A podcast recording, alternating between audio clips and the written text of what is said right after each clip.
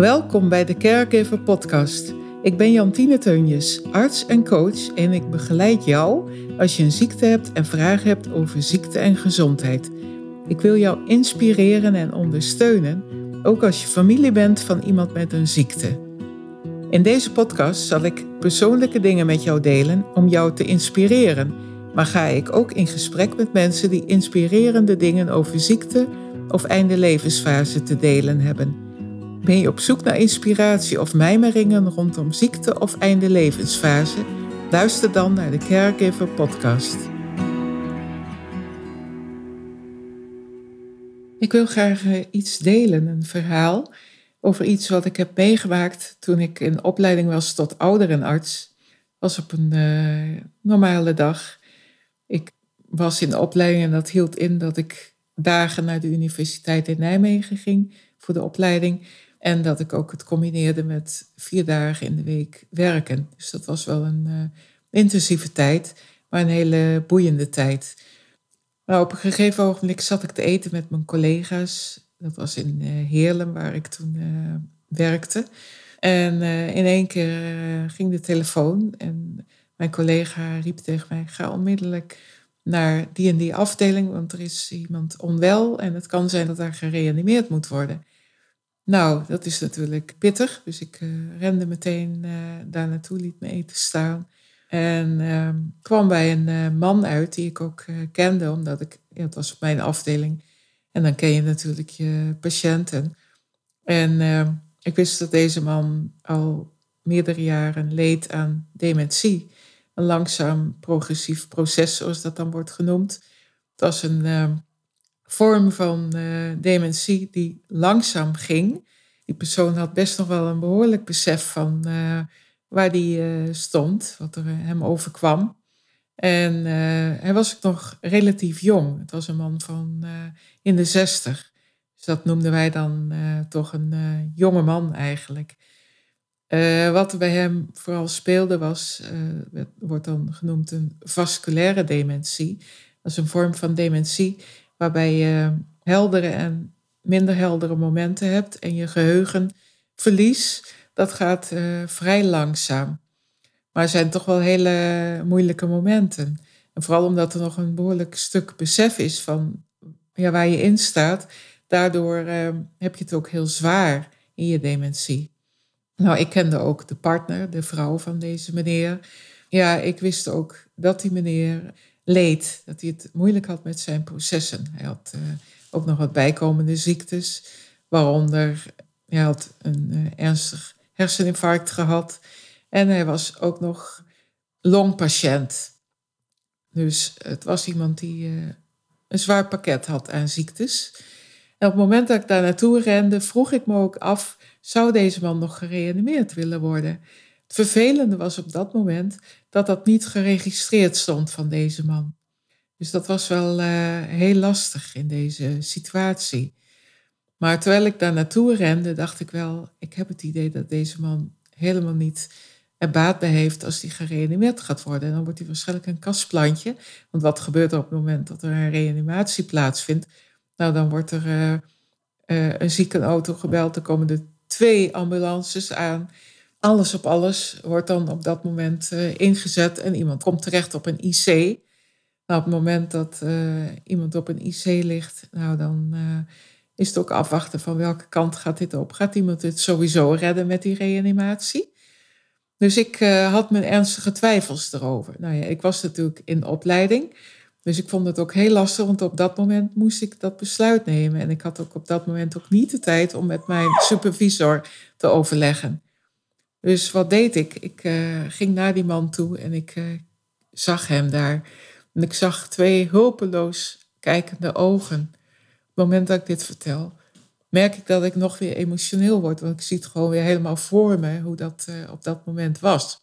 Ik ging naar die man toe en ik pakte zijn hand en ik besloot op dat moment om hem niet te reanimeren. Ik had ook heel sterk het gevoel dat dat was wat die man op dat moment wou. Ik pakte die hand en ik was erbij terwijl die man weggleed in de dood. Mijn supervisor vond dat natuurlijk, supervisor wil zeggen een arts die dus op dat moment al afgestudeerd was en bij wie ik de opleiding eigenlijk deed, waar ik uh, alles mee kon terugkoppelen. Hij vond het wel redelijk spannend wat ik had gedaan, maar hij zei wel, ik zou zelf niet anders hebben gewild in zijn situatie. Nou, enige dagen later kreeg ik in één keer een uh, bos bloemen met een uh, kaartje. Dat was van zijn vrouw.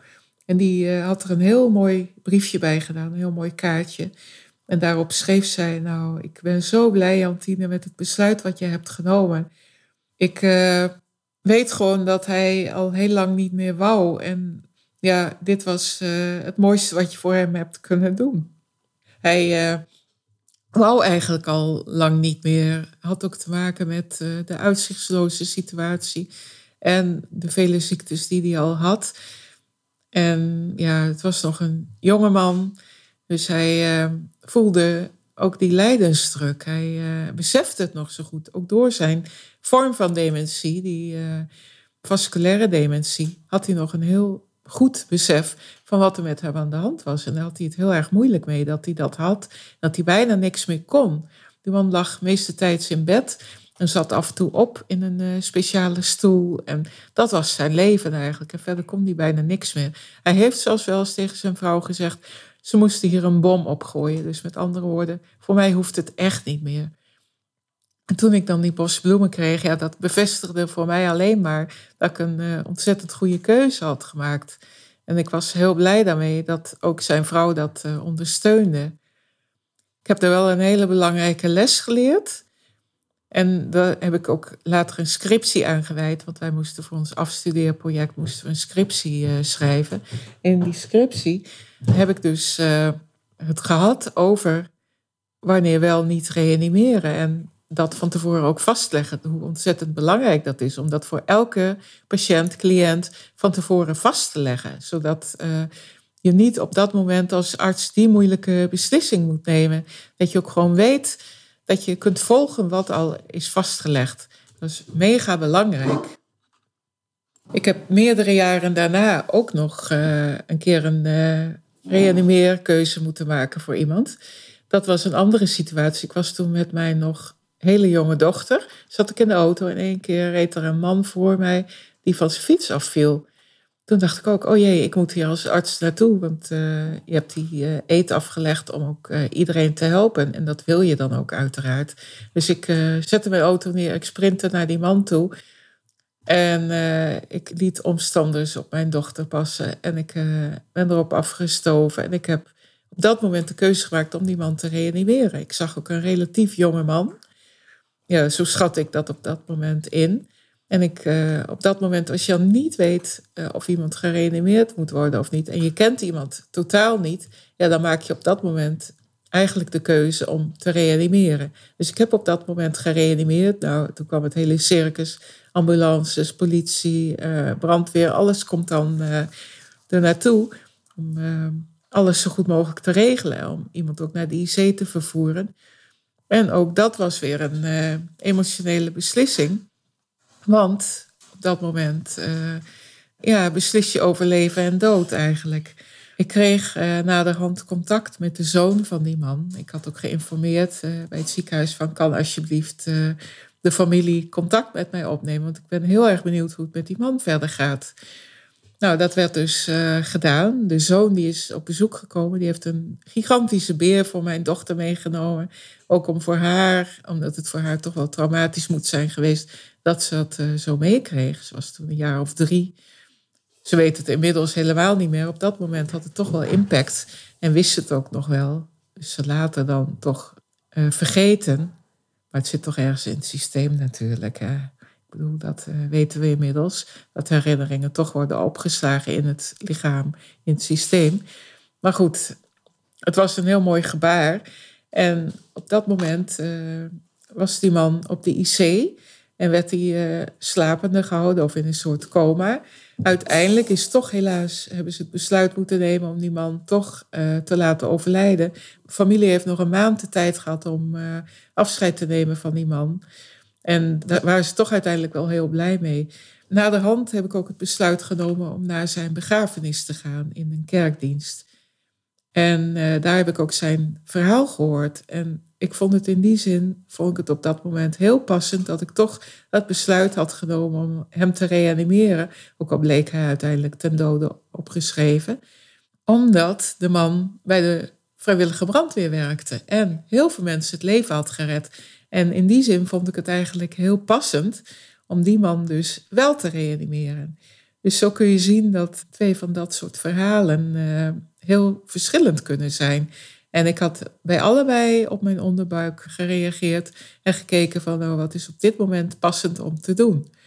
En ook uh, aan de hand van wat je dan op dat moment denkt dat passend is voor iemand.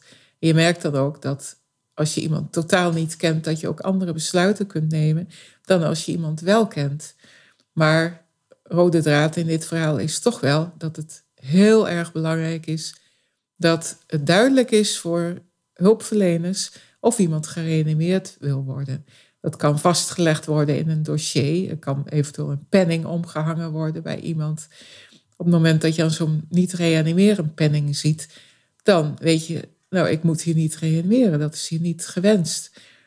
Die man die ik dan in de tweede situatie dus wel had gereanimeerd, die bleek dus uiteindelijk ook een uh, verleden te hebben, een cardiaal verleden, dus uh, hartklachten al te hebben. En die had ook al een herseninfarct gehad. Dus de situaties waren uiteindelijk een stuk vergelijkbaar. Alleen woonde die tweede man nog op zichzelf. En was hij ook een paar keer al uh, onderuit gegaan en was ook al eens eerder gereanimeerd geweest. Ja, het blijkt dan dat er toch al een uh, verleden was. Maar toch, in beide situaties was ik blij dat ik had gehandeld zoals ik had gehandeld. Nou, ik vond het fijn dit verhaal uh, te delen. En uh, ik hoop dat uh, je geïnspireerd bent door mijn verhaal. En dat je hierdoor ook ja, een stukje meevoelt. Ook wat voor moeilijke besluiten een arts soms te nemen heeft. Ik hoop dat je met plezier hier naar geluisterd hebt. Of in elk geval hier inspiratie uit kunt halen. Hierbij zijn we aan het einde gekomen van deze aflevering van de Caregiver Podcast. Ik wil jou bedanken voor je aandacht. Ik hoop dat je met plezier hebt geluisterd. Als je het fijn vond om te luisteren of deze aflevering inspirerend vond, zou ik het heel erg op prijs stellen als je dan een review achterlaat op iTunes of de Apple Podcast app. Zo wordt de podcast door andere mensen nog beter gevonden. Deel de podcast in je netwerk of stuur hem door naar iemand die dit mogelijk interessant vindt. Verder wil ik jou naar mijn gratis Facebookgroep verwijzen, waarin ik jou nog meer kan inspireren. Over twee weken is er weer een nieuwe aflevering.